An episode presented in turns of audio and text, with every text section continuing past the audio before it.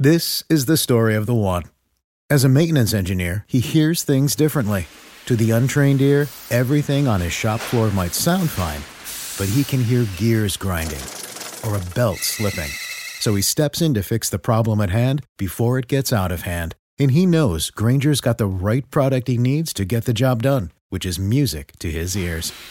Call, clickgrainger.com, or just stop by. Grainger, for the ones who get it done. You are listening to Over and Back's Basketball Mysteries of the 1970s. Today's mystery is how did the ABA teams adjust to the NBA?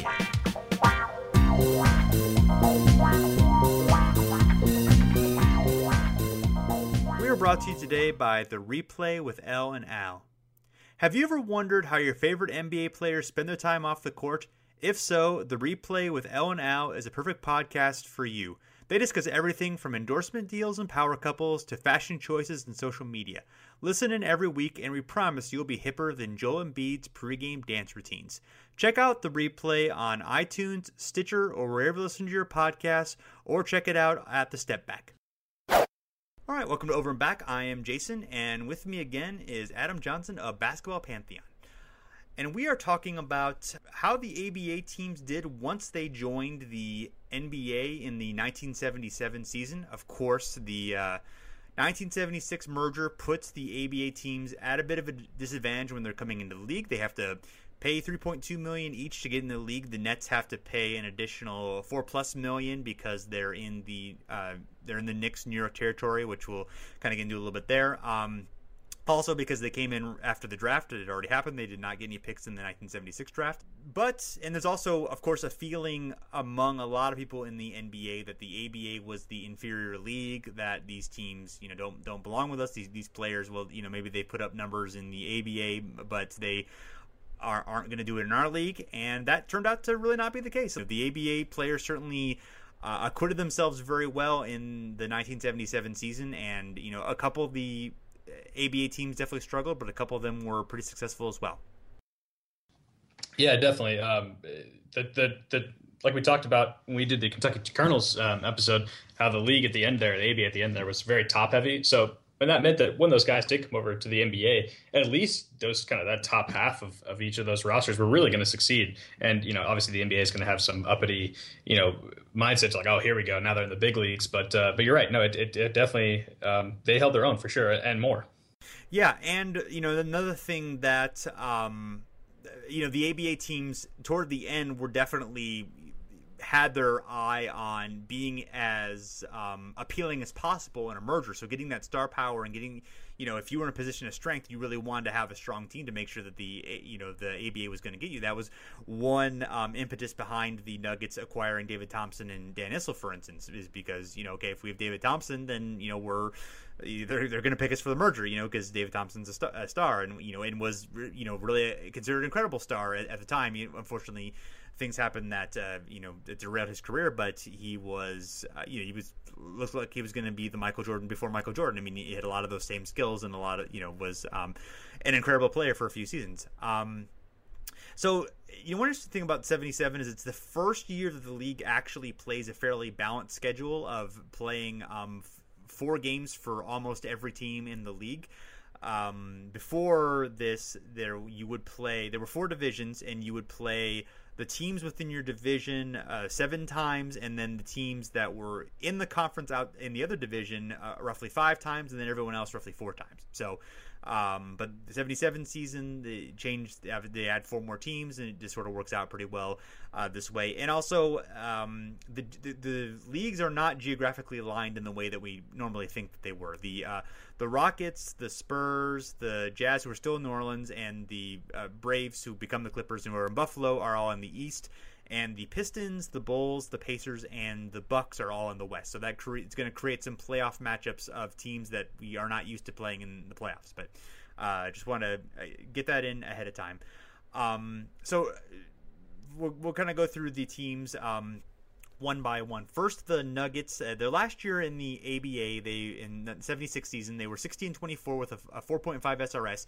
Uh, it was one year after the Nuggets uh, name change and even better regular season, 65 and 19. They were disappointed in the playoffs, so they they added. Um, uh, David Thompson and Dan Issel went to the ABA finals where they lost. They were coached by Larry Brown. Also had Ralph Simpson, Bobby Jones, Byron Beck, who was a nine-year ABA vet, and Marvin Webster, who was a, a, a talented young player.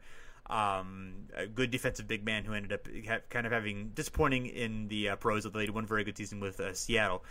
Um, and then 77, they're also a strong regular season team, 50 and 32, 4.95 SRS. It should be noted also that the 77 season is incredibly um, the, the the win totals and loss totals. There's an incredible amount of parity. The top win total is around 52, and the the low the worst loss total is around 26. So uh, so 50 and 32 is, is like second or third in the um, in, in the league in, in terms of record. So there's still a, that is it's a more impressive accomplishment than you might think based on um, based on their actual record. And they have Paul Silas, uh, still have Willie Wise, or they actually they had Willie Wise, who'd come from, of course, the great Utah star, Mack Calvin, Ted McClain, Fatty Taylor. So a lot, lot of uh, other than Silas, a lot of old um, ABA players who, um, you know, presumably Larry Brown and Carl Scheer, the uh, general manager who had come over from the ABA, you know, they know these guys can play. They, they know those guys very well. We're, we're able to, uh, they, they won their division and they gave the eventual champion Blazers a tough series uh, in six games in the Western Conference semifinals. Yeah, no, it, it's a very impressive first season for Denver, uh, no question. I mean, they had the Issel, Jones, and Thompson trio that really wreaked havoc on the NBA. Uh, kind of the second they walked in, and yeah, I, I, was glad that you pointed out the win totals were really odd that first season um, after the merger. There's 22 teams; it's the most you know the NBA's ever had at that point. point, and yeah, there wasn't this like clearly defined class system. There's like this kind of big middle class, and there's a few that stood out. And um, yeah, the Nuggets are the second best SRS in the league out of 22 after you know having the, the best in the ABA the year before. That's a very impressive um, accomplishment for a team that you know I don't think I don't think everybody thought that they were going to be that good. It's like when you when you have Issel and Thompson, it's like, well, that's you know certainly they're coming in with some star power, and you know we'll see they like to score, but uh, but they actually were first in defensive rating in the NBA the first year uh, in in as as a member of the NBA. So that's that's a huge accomplishment for for Denver. I thought. Yeah, and reading, I, I read a book recently about the uh, '77 season called uh, "What's Happening," and it focuses. It's by Blaine Johnson, who's a beat writer for the Sonics. Mo- focuses mostly on the Sonics, but he makes an, a bet early on in the season of whether the Nuggets are even going to, of whether any ABA teams are ever going to make the playoffs. And he, you know, specifically didn't think the Nuggets were going to. And then, of course, the Nuggets end up, you know, being winning the division, being a really successful team. So, um, so it kind of gives you a sense of what was expected uh, during that time. Um, so yeah, the, the, during that series, uh, and it was actually you know, a fairly close series. Portland won a, a, squeaker in game one with Lucas hitting a game winner 11 seconds in the game. Uh, Maurice Lucas, uh, David Thompson scores 40 points in game three, but even they, they fall short in that game. They did win game two in Denver, so Denver had the home court advantage um, because they had the better record. The Blazers won 49 games, I think, so it was very close. Game five, the Blazers would make a big comeback, but uh, then the Nuggets would win in overtime. And then uh, Game Six, that would be the, a famous game for the Blazers, where rookie Johnny Davis was went into the starting lineup after Dave Twardzik got hurt, and he had a a, a huge uh, helped them take a 33 to 16 lead, and then ended up. Um, having 25 points on 10 of 14 shooting to and then uh, was a key part of them upsetting the Sixers in the championship as well. And then moving forward is 78. They um, their SRS is down quite a bit to just 0.8. Uh, they are a 48 win team though. Uh, they they end up kind of going a bit younger with Bob Wilkerson, Anthony Roberts, and Bo Ellis, all under 23. A lot of those veterans are cycled out. Silas ends up going to Seattle. Uh, the Nuggets struggle financially. They're actually sold to Spurs part owner Red McCombs for a reported 10 million. Uh, this is the season in which David Thompson scores 73 in the final game as he's competing with George Gervin for the scoring title. Gervin actually wins the scoring title, but when he scores 63 in the uh, same day.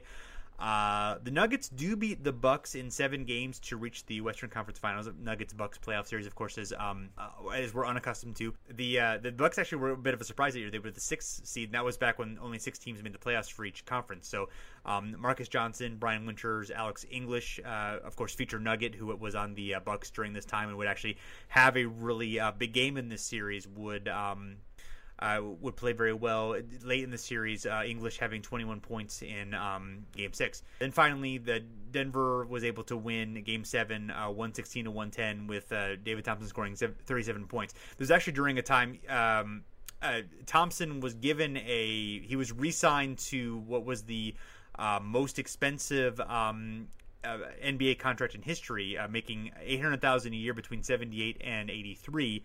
And um, but then he sort of struggled a bit early on in the series, but then ended up being successful later. Then they would lose to the Sonics in uh, six games. The Sonics would go to the finals that year. Um, and then in '79, they would trade Bobby Jones for George McGinnis, sign Charlie Scott. They would struggle early, uh, start playing a bit better, but uh, Larry Brown would uh, resign on February 1st to take the coaching job at UCLA, which uh, shocking that Larry Brown would resign in the middle of the season or yes. leave someone out to dry. You know. Yes, exactly. so he would do the same thing with the uh, Nets in '82 uh, or '83, I believe, and yeah, uh, yeah, '83, and. Um, and then Donnie Walsh actually replaced him, of course, the future, you know, famous Pacers executive, and uh, they would um, only fall one game short of winning the Midwest Division.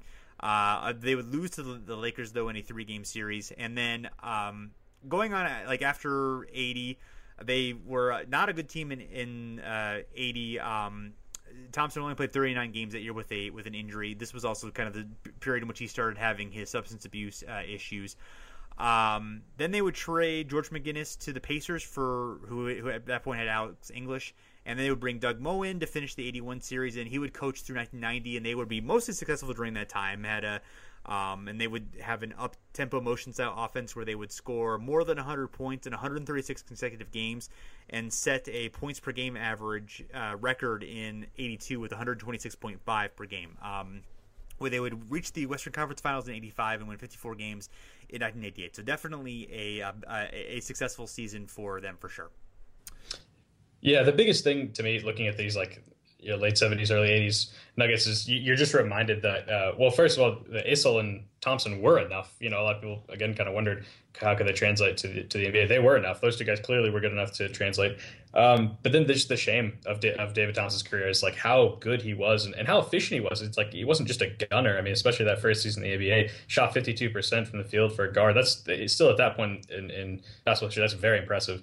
Um, and just, yeah, it's such, such a shame that we didn't really get to see a full career from him. Um, and and you saw it kind of bear out in that that 80 season for the Nuggets. Is like that should have been probably the smack in the middle of the prime of his career, and just you know didn't happen. But they, they responded well, and, and eventually you know had a pretty good run in the 80s. Yeah, uh, yeah, they, they were a very good team. You never quite a great team, but they were a very good team in the 80s, and obviously were were, were, were fun to watch, setting all those scoring records. Uh, so next, the San Antonio Spurs. They had um, moved from Dallas uh, as the Chaparrals before the 74 season. Um, were helped by uh, co-owner Angelo Drossos, who made a lot of bold moves, including um, trading for uh, Swen Nater and George Gervin from the um, Virginia Squires on um, uh, in separate trades that added to. They already drafted James Silas, and they had power forward center Coby Dietrick, who was they were all kind of key parts of these late late 70s, early 80s Spurs teams. Uh, Bob Bass was the sort of brought a run and gun style to the uh, team that they would uh, help them get be successful and really take San Antonio for, by storm. San Antonio, not necessarily a market that the NBA wanted to get into, but these Spurs were you know pretty successful almost right away. Uh, 76 season they they were 50 and 34 with 3.82 SRS and got even stronger with some smart trades. So they, they kind of made you know Dallas had not really been a very good franchise. In, in, that last season in Dallas, there were some kind of some ugly um, accusations about. Um, you know, black players being traded for white players, or you know, just that those reasons. You know, they were able to kind of move on, you know, get new ownership, move to a new city, and pretty quickly made themselves into an appealing team. Getting George Gervin, obviously, the most important, um, you know, acquisition during that time. Right, and and and you know, people always talk about the consistency of the Spurs, you know, now and stuff like that, but it really started then. Uh, kind of the second they got to San Antonio. I mean, from the time they've gotten to San Antonio, they only missed the playoffs four times. And, you know, what is that, a 43 year history? That's an incredible, incredible stat. And, uh, you know, granted, a big part of that is too just lucky days in the lottery. But, um, but no, it really did start just with the, with the Gervin era and, and Silas era, San Antonio Spurs. And, and I mean, I'm from San Antonio, so uh, obviously, that's they play a big kind of role in my basketball upbringing, so I can speak to it. It's the, the city is obsessed with the team, and that seems to have been the case since they first got there. So to see them succeed right away, uh, both in the ABA and then once they made the move to the NBA, um, is awesome, and, it, and it's and it's great that that's what set the template for something that's still continued today. Um, that's you know that we can trace it all the way back to that. That's that's just again just mighty impressive. Uh, and that last year in the ABA, the, the, the trades they made that were helpful for down the line, they they got Larry Kenon and Mike Gale for Swen Nater in June of '75, and then and then got Billy Paultz for Rich Jones, uh, Kim Hughes, and two other players in September which solidified themselves for the uh, next few seasons. Um, Kenon and Paultz in particular and Gale were all uh, strong players.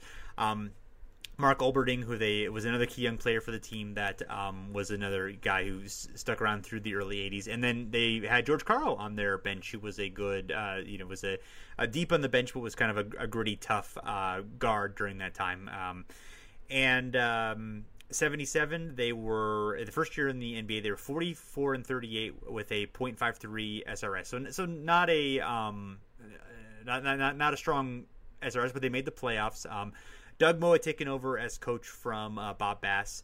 Uh, they had added um you know they didn't change too much. They added a little bit on the um, uh, on the very bottom of the team but didn't necessarily you know um, they basically had that pretty much the same core that they had had already previously. Yeah, and and uh, you know, kind of the most random you know, guy that was on made the roster was Mike D'Antoni for two games, scored three points for the 77 San Antonio Spurs. So we had Mike D'Antoni and George Karl on the same team at one point um, in the 70s, which is kind of cool. But yeah, the Billy Paultz, you know, giant uh, Billy it really made an impact for this team, and it was very much an offensive unit. They number one in the league in pace, were 20th out of 22 in defensive rating, third in offensive rating. So it was a run and gun team to the core, and that that kind of was perfect with George Gervin's game, who played absolutely no defense but could really, really score. Yeah, and um, Silas hurt his knee in the preseason, but um, and, and, never completely the same as a player. He would come back in a couple years, but um, unfortunately, that you know um, hurt what was an incredibly promising career. Um, they also had but that opened that opened that, that injury opened up Larry Kenon and for the opportunity for him to really step up, and he kind of made his name that season. Yeah, that, that's a, that's a good point. Yeah, um, and even though they struggled kind of that regular season, or you know, relatively, they you know, um, compared to the previous season and the next season, they um, that was obviously helpful. They they were swept by the Celtics, uh, 2 2-0 in the first round back when there were three game series in the first round. Uh, yeah, they had Louis Dampier and Mack Calvin on the bench as well, so some ABA veterans uh, there. But um, the the changes were relatively minor. 78, they they really kept basically the same roster as well. Um, but uh, you know, it, with Gervin's growth and Kenon and Paultz all leading the way, they were still very good. They had some uh, injuries to their guards. Um, Gale and Karl and, and Silas was still hurt. Um, and they kind of struggled early on in the season, but from um, January 1st to the end of the March, they actually went 30 and 9 to clinch the Central Division title. So had a really good um, had a really good season. They're 52 and 30 overall, 3.2 SRS, uh, and um, they were favored to beat the Bullets in the first round, but then the Bullets uh, ended up, uh, who I think had 44 wins, ended up uh, making a surprising run to the finals and beat uh, the Spurs in a hard fought six game series. So a tough break for them. The Bullets won game six, 103 to 100. And uh, actually, most of their wins were. Um, yeah, yeah, three of those wins were by four game, four points or less. So, it's a very close uh, series, and sim, a similar fate would befall them in '79, unfortunately for the uh, Spurs.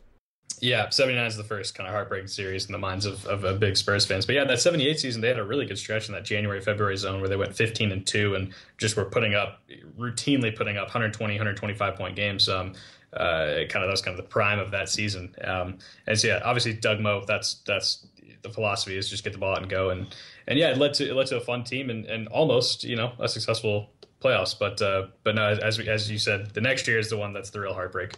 Yeah, so 79 season, they're 48 and 34 with a 4.97 SRS, so very very strong numbers. And this is 79 is kind of the last year where that that really heavy parity is still there. By 80, when Magic and Bird come into the league, there's there's more of the normal stratification. There's 60 win teams and you know under 20 win teams again. But for you know. Uh, the you know the 77 to 79 years particularly we, and rich and i talked about this in a previous episode. Yeah there's there's there's that very narrow you know those records are pretty close. So 48 wins is more impressive than you would think it would be. Um silas is healthy. Uh gervin leads the league in scoring. Uh, for the second year in a row becomes the first guard in nba history to win back-to-back scoring titles. Um, they were 14 and 14 when Silas came back, and they were 34 and 20 um, after that. Uh, won the division one game ahead of the Rockets, and they um, almost blow a 2-0 lead to the Sixers in the the Eastern Conference semifinals, but were able to um, able to uh, fend them off and uh, beat them by uh, three points in the final game. And then they go up 3-1 to the Bullets in the Eastern Conference Finals, have a chance to go to their first NBA Finals, but then the uh, the Bullets win uh, 107, 103, 108 to 100, and 107 to 105 in the last three games of the series to advance and go to the uh, finals where they would lose to the uh, Sonics, uh, not defend their title. So, you know, on one hand, obviously the Bullets had won the championship the year before and were, you know, the more accomplished team in, in a sense, um, but uh, even though they were you know kind of near the end. Uh, Unseld and Elvin Hayes were both aging quite a bit, and Dandridge to a degree too. So they didn't really have you know. They, their window wasn't much longer. Where at least it seemed like the uh, Spurs certainly had, you know, we're, we're, still fairly young and certainly had a chance at a strong future. But unfortunately for the Spurs, this was the closest they would, you know, get to until you know 1999 as far as you know being a champion.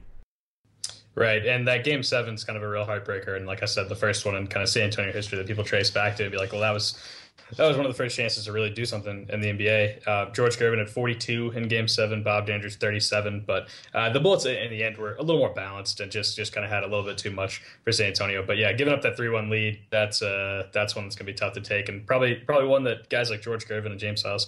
Um, still still think about. And in fact, I know I know they do. You know, you hear interviews now where they they say uh, that's the one that definitely got away. Uh, so they're down a bit in 1980 at 41 and 41. Then they did have three strong years under Stan Albeck. They get Artis Gilmore during that time, but just can't quite break through the Lakers at that point, who become the powerhouse of the West. Uh, they joined the Western Conference in 81, and they're solid enough team until about 86, where they did they have to rebuild, and then it, obviously the rebuilding doesn't doesn't take too long as they get David Robinson, and you know by the early '90s start to become a very good team again, and and, and finally break through as a championship team. Of course, after the '97 getting Duncan, and and every listener to this probably knows the rest. So. Right, and actually, '99 obviously becoming the first ABA team to win an NBA title. So, um, so pretty cool that they were able to accomplish that. Yes, and so far the only ABA team to win a yeah, NBA title. Yep. Yeah, so I, I guess they have enough for everybody. Yeah, no, I'm not complaining for sure. um, so the Pacers at this point are um, kind of rebuilding after the glory days. Uh, seven, they'd gone to the finals in '75, kind of a dark horse there. '76, 39 45. They're uh, with a .29 SRS. Uh, George McGinnis had left the NBA after after that run, uh, so they didn't play the season. Uh, they Don Buse, Billy Knight, who was a good scorer, Len Elmore, Dave Robisch, and Dan Roundfield. Uh, they still had Billy Keller and Darnell Hillman from the old days. Uh, 77 season, the first in the NBA, 36 and 46 with a negative um, 1.68 SRS. Uh, Billy Knight is second in the league in scoring, 26.6 points per game. Don Buse leads the league in, in both steals and assists, um, actually, which is interesting. Uh, they uh, in 77 they they add uh, Will Jones and Super John Williamson, who they get from the Nets. Um, not not their smartest trade. Uh, they also get Freddie Lewis back for 32 games. Following the seasons, the uh, the Pacers would trade away they would trade away uh, Billy Knight to the Braves for Adrian Dantley and Mike Bantom, and then Buse to the uh, Suns for Ricky Sobers. So both their All Stars are gone. Uh, the Pacers also struggled financially after the merger. They had to hold a telethon to sell 8,000 tickets in uh, July of 1977, or they would have been sold to the uh, highest bidder. So they were were successful in that, and obviously able to stay in Indiana. But it kind of shows the you know the high price that they had to pay. They did not have rich ownership uh, going into the um, NBA, and the, the high price that they they had to pay, and um, may have led to them you know having a lot of pressure and not necessarily making the smartest moves during that pressure. There, um, um, Slick Leonard became their general manager um, during this time, and actually, uh, his wife became the official general manager, Nancy Leonard, because um, she did more of the you know the day to day operations, where you know Slick was kind of the lead decision maker. But uh, you know he hadn't been that during the Pacers' glory days, and, and probably was not necessarily the best suited to that role. Yeah, no, I I think it's an interesting point you brought up about the about the financial situation. Um, they also really the only team that came into the ABA without a marquee star in his prime. Um, and it kind of showed, like you were saying, even when they made the 75 finals, it was like, yeah, the, the team was kind of passive at that point and really not quite what they once were. And, and it was it was really of the four teams, I guess, well, eventually the Nets obviously had to sell their superstar, but um, it was really the only one that, that you could kind of point to and be like, okay, they're probably going to struggle for a bit. And it really it took them a good 10 years before they could get back to being a, a consistently really good team. So um, kind of a bummer for them, but but still, in the end, definitely. It's definitely a good thing that they that, that was one of the four teams that came over because the course of the ABA uh, history, clearly one of the teams that deserved to go to the NBA. So unfortunately, it took them some time to get you know used to the new league, but eventually they they found their way. So for the uh, 78 season, they're 31 and 51 with a negative 2.37 SRS. They uh, trade Adrian Dantley, who they, who they just gotten, and Dave Robisch for James Edwards, later of, of Pistons fame, and Earl Tatum. They sent John Williamson back to the Nets for Bob Carrington in the middle of the season, so Super John goes back to the Nets. So basically, almost completely overhauled roster in a in a year. Len Elmore, the only guy remaining from the ABA days, and he was only there for the last couple of years. Um, there's a uh, SI article from December of '78 uh, doing a feature on on Slick Leonard and just you know he's now of course the Pacers who were you know the such a great franchise in the ABA are having their issues in the NBA. Noting, however, that the of course the Pacers had three women in key positions, including Nancy Leonard, uh, which uh, which was unusual for the uh, you know the NBA during the time. And, Slick Leonard's quote here is interesting. It, it wouldn't have mattered to me if the leagues had never merged. As it turned out for us, joining the NBA was like committing financial suicide. So he was not happy with with life in the NBA at that point. No, no, that's a pretty uh, dramatic thing to, to say about what should have been such a cool occasion. Yes. So the 79 season, 38 and 44, negative 1.41 SRS. Dan Roundfield left for the Hawks via free agency. Billy Knight, who had been playing for the Celtics, actually brought back midseason in exchange for Rick Robey. Now, Rick Robey had been drafted instead of Larry Bird. Um, they had a chance to draft Larry Bird and um, – and even met with him and then decided that they couldn't do so that they needed to wait you know they, they they couldn't wait for another player. And part of that was because Roundfield left. That that's um, Mark Monty told me that during uh, the our Pacers podcast. So you know they, they had a chance at getting Larry Bird and to make the same choice the Celtics did basically draft him and then wait a year but they but they felt they couldn't do that. And then uh, obviously if they had done that that would have you changed that would have changed things around for them significantly no question, changed the entire dynamic of the league, um, and and potentially, you know, really might have hurt the popularity of the league. Um, yeah, I, I, that'd be interesting because I, I mean, I would. Bird was so transcendent that I kind of think he might have been able to. I mean, but in Indiana so basketball crazy in a way that I actually think that might have worked out okay. I mean, not as well as Boston, but uh, that still I think would have had some appeal. But I mean, obviously Boston it would have had more appeal.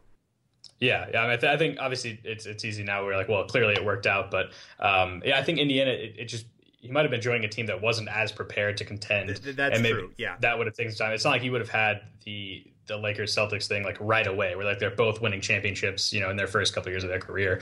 Um, that that might have taken some time, and, and, maybe eventually we get a Pacers Lakers thing in like '85. But um, but yeah, for it, for it to just kind of kick off the way it did, it's like it just kind of perfectly happened, Boston, LA, and so you have you have to wonder the Indiana one that might not have uh, might not have been as good for the NBA. That, that's true. Um, they also trade the, for Johnny Davis for, for, the Blazers for the pick that became Mychal Thompson. They signed Alex English from the Bucks, um, and Sam Nassi uh, bought the team in in '79. Um, and uh, by '83 would become close to having a uh, so much debt that he was close to returning the team to the league before he was able to get a uh, seller, which is ironic because Sam Nassi was known, I guess, for buying bankrupt companies and sort of selling off their, um, you know, and, and, sort of telling, uh, turning them around. And then Nassi himself uh, would be in a position where he was almost bankrupt with the team. So the 79-80 season, the, early in 79, they actually uh, signed Ann Meyers, who was a UCLA star.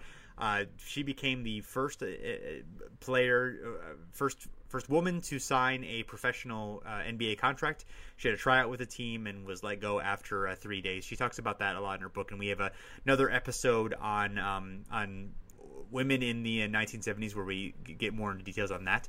Uh, this is also Slick Leonard's final season. He ends up being replaced by Jack McKinney. Uh, they tried to recapture some of their former glory by acquiring George McGinnis from the Nuggets, but they ended up trading away Alex English in a first round draft pick, and that that went poorly. Uh, McGinnis didn't really have uh, much left, unfortunately. They did make the playoffs in 81, which was the only time between 77 and 86 they would. And then by the early 90s, it takes until really the early 90s for them to actually start their turnaround once they drafted Reggie Miller and, um, you know, boosted themselves with a few, you know, a few other guys. But um, so yeah, not not as good of a situation for the um, the, the Pacers. Unfortunately, they, I mean, look at all the guys they had that ended up leaving. You know, Dan Roundfield, who was a very good player for the Hawks in the you know in the early '80s. Um, Alex English, who they traded away, um, Mychal Thompson, the draft pick, who they traded away. I mean, they, um, you know, Adrian Dantley, who they traded away. Um, I mean, a lot of talent there that they ended up um, giving up on pretty early. That you know, you, you never know how things are going to work out. You know, keeping one or two of those guys probably would have certainly been beneficial. But it's, it's hard to know things at the time. Yeah, definitely. It's it's clearly a case of, of just kind of mismanagement um, that, of a roster that was aging that they could have kind of you know really helped by throwing in those kind of youth uh, youthful pieces and just just didn't have the foresight to do so. And it's it's a real shame for for the fans of Indiana that they had to wait that long after the ABA to kind of become good again. So the New York, soon to be New Jersey Nets, uh, 76, their final year in the ABA, they win the uh, championship, their second title in three years. They actually, an even better regular season team in 75, the year they were upset by the uh, Spirits. Um, Dr. J, Super John Williamson, Brian Taylor, Bill Melchionni in his final season were there from the 74 team. They also had coach um, Kevin Loughery, and they also had Al Skinner and Tim Bassett on the 76 teams. And we mentioned before the um, the Nets and Pacers trades that in which the Nets are, had gotten um, Swen Nater and Rich Jones. Um, well, now uh, we talked about how the Spurs got the better of the trades long term. Jim J- Jones was actually important to the Nets winning the title in '76. Nater was hurt during that time and actually traded to the Virginia for Jim Eakins, who was also helpful in '76. So it, it, clearly was a win for the Spurs, but the Nets certainly got some benefit out of it as well. They, they probably would not have made won the '76 title if they had not made those trades. So, um, so certainly a benefit for them. Um, the merger was really harmful to the Nets even more so than the other teams because on top of the $3.2 million they had to pay just for joining the league, they also had $4.8 million in territorial fees for the Knicks. On Julius Erving trying to get a, a, bigger contract now that he's in the richer league and they can't afford to do that, so they sell him. They offer to sell him to the Knicks first to in, in to get rid of the $4.8 million territorial fees uh, the Knicks say no, so he ends up being sold to Philadelphia for three million dollars, and um, the Sixers, of course, become the uh, you know a, a, really powerful team that finally wins a championship in '83 and makes uh, four finals during um, Erving's time there, and the uh, the Nets uh, struggle very much, so that's obviously a big swing for them. Yeah, I, um, the Dr. J thing is everything to that franchise. It was just absolute killer um, that he that he was forced to be sold, and it's it kind of it's similar to like the LeBron in 2014. It's like you know he leaves one franchise and there's a huge drop off, and that team that was awful the year before just immediately becomes a title contender, makes the finals, and very similar to Dr. J. You know, 77 team makes the finals, and that 75 team or 76 team, the Nets um, that won the title. You know, lots of nice little players, but Dr. J was by far the best player on the team, yeah. and, um, and, and really just a dominant force in the league at that time, and, and a huge get for the ABA. You know, it's like that's he was the main attraction. Uh, so great that he could go to a team that where he could contend right away, but a real shame for the Nets because uh, you know it took him forever to, to recover from it, and uh, and yeah, just just kind of sad that that was the price of. You think if they maybe they could have just moved, maybe the Nets come over, but they moved to you know some city that didn't have a franchise, didn't have to sell Dr. J. The entire history of their franchise would look totally different. Absolutely. Um, so as we mentioned, the '77 season, they actually in September of that season, before before Erving ends up being traded, they trade for Tiny Archibald. Uh, they give up two draft picks that end up being Phil Ford and Otis Birdsong, who are both really good guards for the Kings in the late '70s and early '80s. Uh, also, Jim Eakins and Brian Taylor, who were two key pieces in the um, in, in the last championship team uh, to the Kings. So so really, um, unfortunately for the Nets, even though getting Tiny Archibald and pairing him with Erving sounds like a smart idea. Uh, one, they lose Erving, and two, Archibald only plays 34 games for them. He ends up getting hurt, and and that unbalanced trade, you know, happened. Or, you know, it becomes an unbalanced trade because of that. Even though you know at, at, that point Archibald was one of the premier guards in the NBA, and just ends up a being a worse uh, situation for them.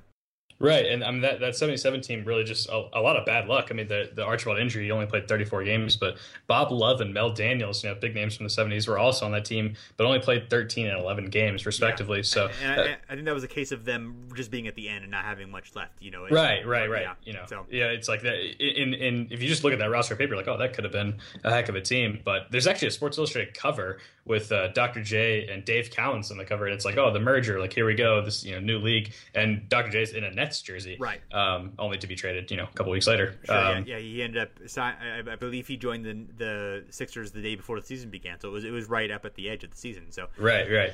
Um, yeah, there's a, there's an article about Archibald talking about like you know because he actually um, you know he was from he was from New York and he uh, he was excited to uh, you know play with the Nets and uh, he, he bought his mother a house close to Nassau Coliseum. He was he dreamed of playing with, with Erving, and just it, it seemed like it was going to be an awesome combination. And he was one of those great what if uh, things that would have you know been exciting. And you know he, he, and then he realized soon, like once, okay, this is not going to be a good situation, and the injury only made things worse. And then it you know it, then he would be traded to the Braves, where he would you know injure his ACL, and that would look like it was career threatening. And fortunately for him, he would um, end up rebounding with the Celtics and winning a championship there, and you know being pretty good for the early '80s. But um, but yeah, obviously that uh, the the idea of the of the flashy team with Erving and Archibald together would have been pretty exciting too.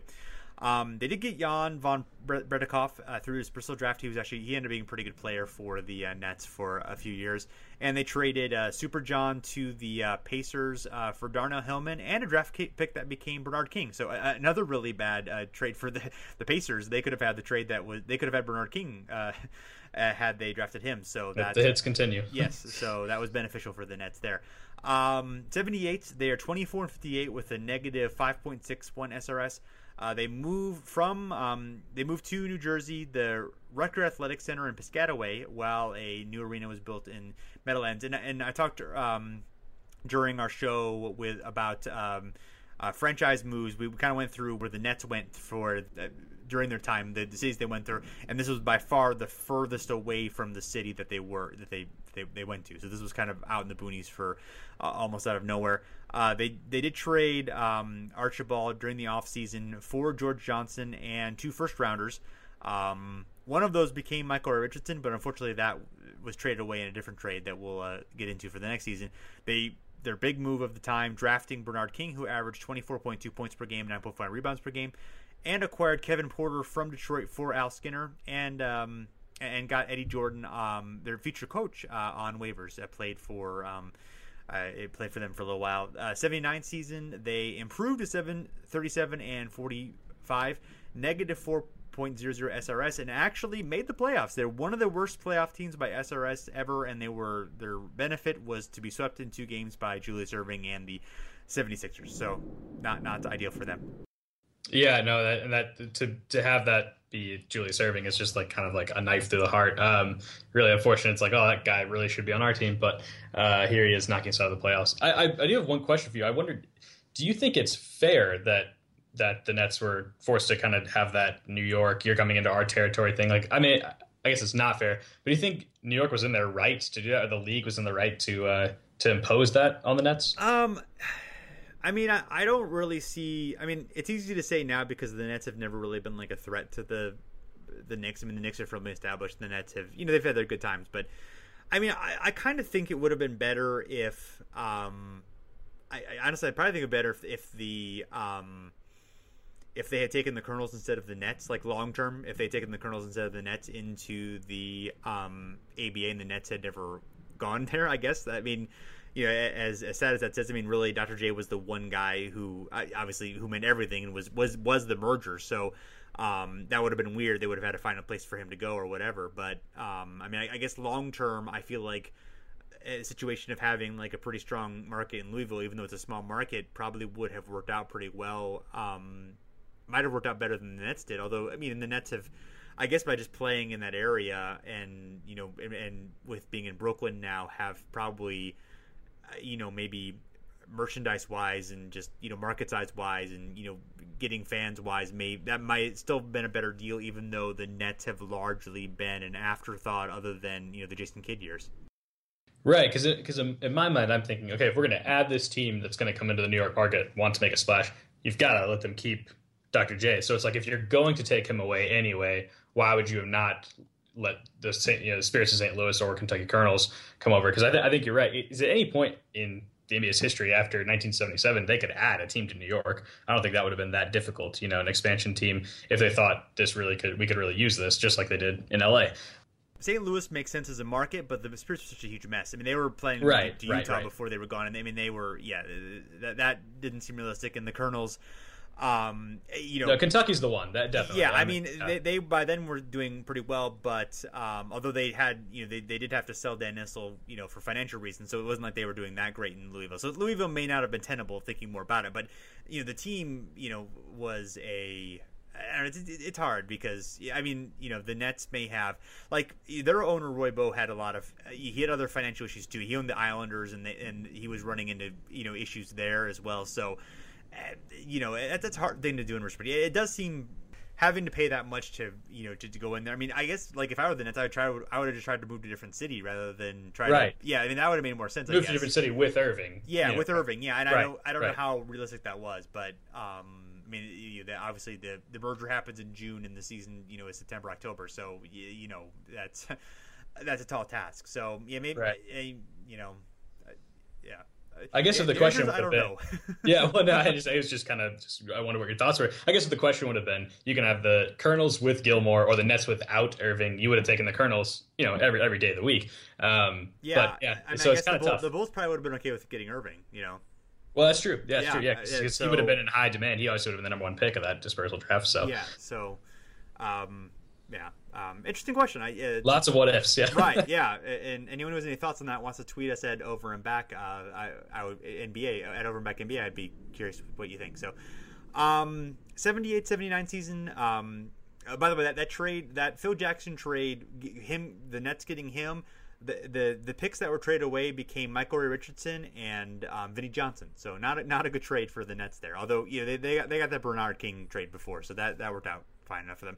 So they um they traded Kevin Porter back to the Pistons for Eric Money, and Porter in '79 would, would set a league record for assists. So, um, as we mentioned, they were one of the worst t- teams by SRS ever, um, and they got Super John back from the uh, Pacers. So, uh, and then after that, from 1980, um, and after they were actually a better SRS team in um, 80, only just slightly below one, uh, 34 and 48. They traded away Bernard King to the Jazz for Richard Kelley. This was during a time which Bernard King had drug and other issues. Did not, and things went really way south for him on the Jazz before he kind of got his act together and was better with the uh, Knicks. Uh, they kept Kevin Loughery through mid 1981 before they finally um, fired him. Larry Brown became the coach in 82 and the team improved, but as we mentioned, I think earlier, Larry Brown ended up leaving midseason again for the, uh, right before the playoffs actually, before 83. The team, their highlight um, really was upsetting the Sixers in the 84 playoffs under Stan Albeck. Um, and they did have, they did actually have five straight playoff appearances between 82 and 86 though, and they had a decent run in the early 90s under Chuck Daly with, um, with Kenny Anderson and Drazen Petrovic, but really they struggled for the most part until the early 2000s. Yeah, and and not even just on the court, they struggled just to gain a foothold in that market in general. Yeah. Um, and even though they did have some good seasons on the court, it's like it never really was a threat to the Knicks, and it's that's right. that's kind of a shame that that the very reason they had to sell Dr. J was never even a real thing. Right, and they were in the suburbs uh, too. So I mean, right. I, I don't know. I mean, I'm sure you're still close enough to New York that you're still drawing. You know, like, like you're you're still have some big market advantages, even if you're not technically in the big market that you might not have in a smaller city. Um, so it, right, but even if the. Knicks were just in Manhattan, I mean that's enough to support an NBA team. So right. as long as it wasn't you know down the street from Madison Square Garden, it's like it probably was never going to be a threat. I, I wouldn't. I wouldn't think so. Yeah. Uh, obviously, they just did it because you know they they could. I, I suppose, yeah, exactly. You know? yeah, yeah, So I mean, I would I would have done it too if I were the Knicks. So fair enough to them. Yeah.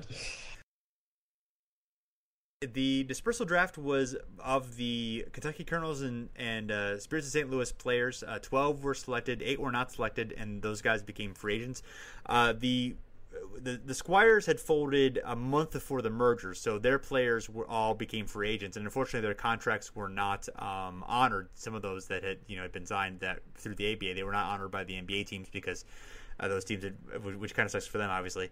Um, there's a good um, Steve Aschburner uh, feature on NBA.com from 2011 that kind of talks about the dispersal draft and, and talks about the uh, importance of it. Um, that where some of this information comes from. Um, Artis Gilmore went to the Bulls. He had a price tag of 1.1 million. These were all kind of used to sort to pay down some of the uh, debts from the ABA. Uh, and, and Gilmore, even though he wasn't a dominant player for the uh, Bulls, was still very good. He actually led them to a um, a, a, a, pretty good playoff run in '77. They uh, uh, were gave the Blazers a scare in a three game series early on, and they they rallied from a tough start in '77 to kind of galvanize the uh, city. This was right after Richard Daley had died, so there was a, a you know kind of a, a sadness in Chicago to the, the longtime mayor had died, and this was kind of a, a community rallying event for them. And the, the Bulls didn't really, um, you know, they didn't have much long term success under Gilmore. Um, you know, they, obviously they didn't really have much long term success until Jordan, but uh, it was something I it was another thing I had read about in the um, What's Happening book that I thought was interesting. Yeah, I think I think the Gilmore thing, especially you know in the ABA, he was able to dominate just by being the most dominant center. So when he got into a league that had a bunch of other big men that could kind of guard him and stuff like that, Chicago wasn't getting the same player that Kentucky had back in you know in the, in the earlier part of the '70s. So um, you know, definitely right that he went number one in that kind of or you know what we could call number one in that dispersal draft. Um, but yeah, it was not the same uh, player that that that Kentucky had. Yeah, and obviously different. You know, I think the three pointer helped Gilmore because it gave him more space in the lane, and obviously he was a uh, yes. you know the most dominant big man in the ABA. He's competing with um, Kareem and um, and Walton and other guys. Although Walton had a tough time with Gilmore, he talked about how you know Gilmore obviously big big for him. Um, Maurice Lucas went second. He actually went to the Hawks, uh, but the Hawks were uh, coached by Hubie Brown. And you and I talked about in our Kentucky Colonels episode how Hubie Brown and Maurice Lucas got into a confrontation with each other, and that wasn't going to happen. So he was traded to the Blazers for Geoff Petrie. Uh, really worked out for the um, for Portland as Lucas uh, obviously joined Bill Walton and others to help the Blazers win a championship. Geoff Petrie. Um, suffered a serious knee injury, never played for the Hawks, and uh, the Hawks actually really the ABA went very poorly for the uh, Hawks. In addition to this, they also uh, lost out on uh, David Thompson and uh, Marvin Webster in the first and third picks of the 75 draft because of the ABA. So they, they, the Hawks could not do anything right when it came to the ABA. All right. Uh, then Ron Boone uh, went to the Kings, and he, he did pretty well for the Kings. He continued his durable streak that he started with the Stars and uh, played through um, the early 80s, so he had a strong time. Marvin Barnes to the Pistons, not so good for the uh, Pistons. He was uh, basically out of the league after playing with four teams for the next uh, three or four years. Um, even though he averaged 15.2 points, 9.2 rebounds, but just uh, was really inconsistent, drug issues, um, behavior issues, everything bad. So then Moses Malone to the Blazers, um, and of course he became one of the greats of all time in the NBA. Unfortunately, not for the Blazers. They traded him soon to Buffalo, uh, and then Buffalo flipped him uh, to Houston, where he had his initial success. Then Randy Denton to the Knicks. Uh, he did not uh, do much; only played for a few more, a couple more years in, in Atlanta. Uh, Bird Averitt to the Braves, who lasted two seasons, was done at age 25. Will Jones to the Pacers, who was done after two seasons at age 30. Ron the Plumber Thomas, who was played for Louisville, was picked ninth by Houston. Never played in the NBA. I'm not really sure why. Uh, Louis Dampier to the Spurs. He lasted a few more years uh, there. Um, I, I, think he retired right before the three point uh, shot came back to the uh, NBA. Which he did. Been... He played three seasons. So yeah, he retired yeah, the season before. Yep. Right. That would be interesting to see how he would have done with the uh, with the NBA three point line. Um, as we mentioned before, uh, Jan van Breda Kolff to the uh, Nets, where who did pretty well, and then Mike Barr to the Kings, who played one season in Kansas City and then was uh, done. I believe Kansas City was the only uh, team to make multiple picks in the uh, dispersal draft. And actually, interestingly enough, um, some of the other alumni of note in the NBA um, actually did sign with the uh, Kings as well. Um, Gus Gerard and a, a, couple other guys ended up playing with, with, with the Kings. So they they were uh, one team that was willing to take advantage of the ABA talent. Actually had one of their best runs in Kansas City. Kind of the 78, 79, 80 run was kind of the, the best that they uh, was was about the best they sort of did during that time. Some other key ABA guys who did some things in the NBA, of course, Caldwell Jones, who signed with the Sixers and spent six seasons there as a part of their contending teams, was two-time uh, All NBA first-team defense, and played until 1990. Uh, Swen Nater, who um, two-time All-Star uh, and played with the Braves and Clippers through the early 80s. Uh, Mack Calvin, who was a five-time All-Star in the ABA, bounced around a bit, uh, five times in five teams in four seasons, and ended his career in '81. Uh, Willie Wise was a three-time All-Star, played just more than one season before injury retired him at age 30. Fatty Taylor played one more year with Denver before retiring at age 30. ML Carr had a good run, played three years with Detroit, then played with Boston through their championship teams in the early 80s. Uh, Don Chaney, who had gone and played one year with the Spirits, did not, which did not go well for him. Then spent a season in LA with their strong uh, 77 team that uh, had uh, Kareem and uh, Kermit Washington, and um, uh, then uh, was swept by the Blazers after some injuries. Then they, he went back to Boston through 1980, retiring at age 33. Gus Gerard was a talented guy for the Spirits and the Squires, who bounced around the league until 81 at age 27, dealt with some drug issues. Jim McDaniels was a touted college star who bounced back and forth between the NBA and the ABA and then played 42 games in Buffalo in 78, then finished his career. And Johnny Neumann, who was a sort of a, like a, a poor man's uh, Pete Maravich, who was out of the NBA at age 26 in 1978. So. Right, and, and I, I'm I'm curious to see if you found anything on this, but uh, on, on the dispersal draft Wikipedia page, which you know I understand it's Wikipedia, but um, they have James Fly Williams, who's kind of the main character in Heaven is a Playground, the great book uh, by Rick Telander, um, as a as a pick for the Sixers, but he never actually played in the NBA. He only played one year at the Spirits of St. Louis the year before the merger. So um, I don't know if you saw anything about him, but did he ever actually have any sort of tryout with the Sixers, or was that just uh, is that just a Wikipedia someone throwing it on there? Uh, yeah, I'm not sure. I, I hadn't seen that. I guess that doesn't surprise me entirely because he still had some talent, even though. Oh, definitely. Yeah, yeah. I mean, but you know, he he did struggle a little bit with the uh, with the Spirits and didn't really stick stick there. But I mean, he, you know. Um, I mean, he did play with the Spirits. He was he was in the ABA, I think, in their final season. So I guess it wouldn't have shocked me. But uh, yeah, I, that that one I had not heard about, so I'm not sure. Yeah, so that was interesting. Yeah. So finishing up, some looking at how the ABA players did um, all the time. Um, according to Terry Pluto from Loose Balls, of the 84 active ABA players at the time, 63 appeared in NBA games the next season. Uh, 10 of the 24 All Stars were former ABA players. Um, only one of them, Rick Barry, did not begin his career in the ABA. Um, of the league's top 10 scorers, four were former ABA players Billy Knight, David Thompson, Dan Issel, and George Gervin. Um, uh, Don Buse led the league in steals and assists, we mentioned, for Indiana. Um, Moses Malone was third in rebounding. Artis Gilmore was fourth. And Gilmore and Caldwell Jones were among the top five in block shots. Uh, five of the 10 starters in the NBA Finals um, were from the ABA uh, Twardzik, Maurice Lucas, Erving, Caldwell Jones, and George McGinnis. Uh, Denver won their division with a 15 32 record, second best in the NBA.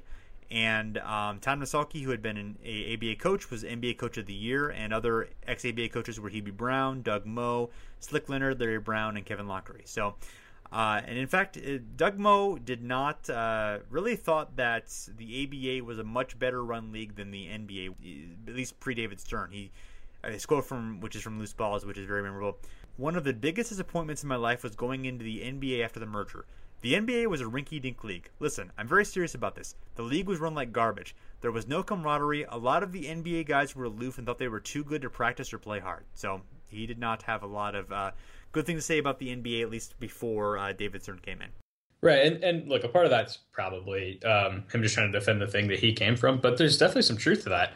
And and I mean, you see how much David Stern changed. David Stern changed the NBA. It's like obviously there was stuff to change. It's because it was not being run well. So, um, so I, did, I think he's definitely there's some truth to that to that statement, and, and clearly the influx of that talent and then eventually getting a, a good leader on board really really helped. Yeah, and there's also just a, a matter of you know finally the star you know, they the NBA had the right stars too, and you know, they, and then right. that led to growth right. in the league. I mean, I, some of it I think certainly was good leadership, and some of it was just hey, you know, we we ended up with these tr- transcendent players all roughly around the same time that helped you know with the growth of our league, and then we managed it well too. So, uh, anything else you want to uh, bring up before we go? Uh, no, I think it's just interesting that the uh, the relative lack of like deep playoff success for the ABA teams. I mean, obviously we talked about earlier the Spurs were the only the, are still the only team that was an ABA team to win a title, which is kind of just mathematically kind of crazy. You know, four of the thirty. It's like you'd think at least a couple of them would yeah. would have titles. So the fact that Spurs are the only one and that they didn't even get to the finals till '99, you know, 23 years after the merger is pretty surprising. And then just after that, obviously the next year we have the Pacers, and then two years after that we have the Nets. So um, you know, after 23 years of no one making the finals, we had three of the four teams getting in there, and the, the Nuggets obviously have never made the finals. So I thought that was interesting that you know four teams who all have had very success you know, since then and only one of them's won a title. That's that's interesting. Yeah, I guess part of that, of course, is that relatively few NBA teams have won a title true, during true. that time. You know, there's so many dynasties during that time that it has kind of kept that number small. But yeah, that's a, that's a fair point. That is um, a little bit uh, surprising, and, and certainly the, even the Nuggets, who haven't been to the finals, have had you know some pretty good teams and some pretty good success. So they they made some conference finals and, and so forth. So um, right. Oh, but, and they were the best team that first year of the merger. So right, exactly. Yeah, they, they they looked like they you know they, definitely could have you know if, if, a few breaks had gone their way, they definitely could have gone to the finals and maybe won a championship that year. So um, that would have been interesting having a David Thompson Julius Erving rematch um, in the '77 NBA Finals. Definitely. I mean, yeah, that's it, it, You would think of all the teams that could have taken advantage of that kind of odd late '70s NBA. It's like the Nuggets were the one, um, and just and just you know through David Thompson's stuff or just yeah bad luck, just didn't happen. Yeah, why don't you let everyone know, talk a little bit about um, Basketball Pantheon before we go? Um, yeah, so we, we started this. Uh, my, my friend Braden and I um, started it years ago. My brother helps out on the site, and but part of our site, some of it's just modern day stuff. You know, we talk about what's going on in the NBA right now, but a big part is we have kind of our lists that we rank the greatest commercials, greatest you know video games is going to be a big thing that we're going to do in the next couple months, um, and then eventually we do kind of greatest players. I'm working on a big playoff project I've kind of mentioned a couple times that we're eventually going to rank greatest playoff series and actually have a formula for that. So it's not just you know random like, hey, I think that series was great. Uh, we actually will have a formula for that one. Um, in the players list, uh, kind of infamously early on, I did not include ABA um, stats for that, but after after you know much more research. Two years ago is when we kind of first started the site, and so our initial list did not have ABA stats. Our newest update does, and I'm going to change on our site kind of through you know some of the research I did for this and just you know reading more, um, making especially the last three or four years of the ABA, making those stats actually count towards some of those players that we've ranked, and so you might see some some differences in the in the in the list as we as we move forward. Cool. Well, I'm excited to uh, see what you got going on. I always uh, enjoy the stuff on your side. That, that playoff uh, series ranking sounds really interesting. Though I, I, can't think I've I don't think I've ever seen anybody do something like that. So that seems like a you know a neat, uh, innovative thing that I'll definitely be interested to see what the uh, results are and be able to kind of dig into some playoff series maybe that I you know don't know about. I mean, you know, uh, looking forward to seeing what you got there, and then of course all the other stuff that you got going on. It's it's all good stuff. Thanks to Adam for being on the show again. He's a great guest as always and appreciate his insight. Hope you enjoyed the podcast. You can uh, find us at the Step Back at fansided.com. Uh, you can also find us on iTunes, Stitcher, or wherever you listen to your podcast. Just search for Over and Back or The Step Back. Hope you've been enjoying our basketball mystery. It's the 1970s series, and we're back again soon.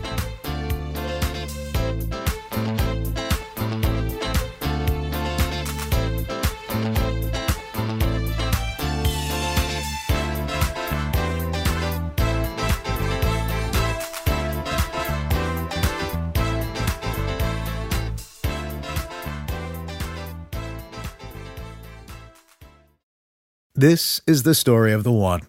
As a maintenance engineer, he hears things differently.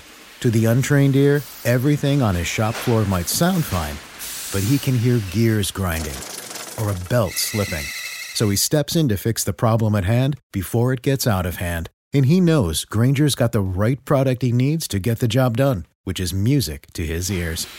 Call, clickgrainger.com, or just stop by. Granger, for the ones who get it done. When you need mealtime inspiration, it's worth shopping Kroger, where you'll find over 30,000 mouthwatering choices that excite your inner foodie. And no matter what tasty choice you make, you'll enjoy our everyday low prices, plus extra ways to save, like digital coupons worth over $600 each week. You can also save up to $1 off per gallon at the pump with fuel points. More savings and more inspiring flavors make shopping Kroger worth it every time. Kroger, fresh for everyone. Fuel restrictions apply.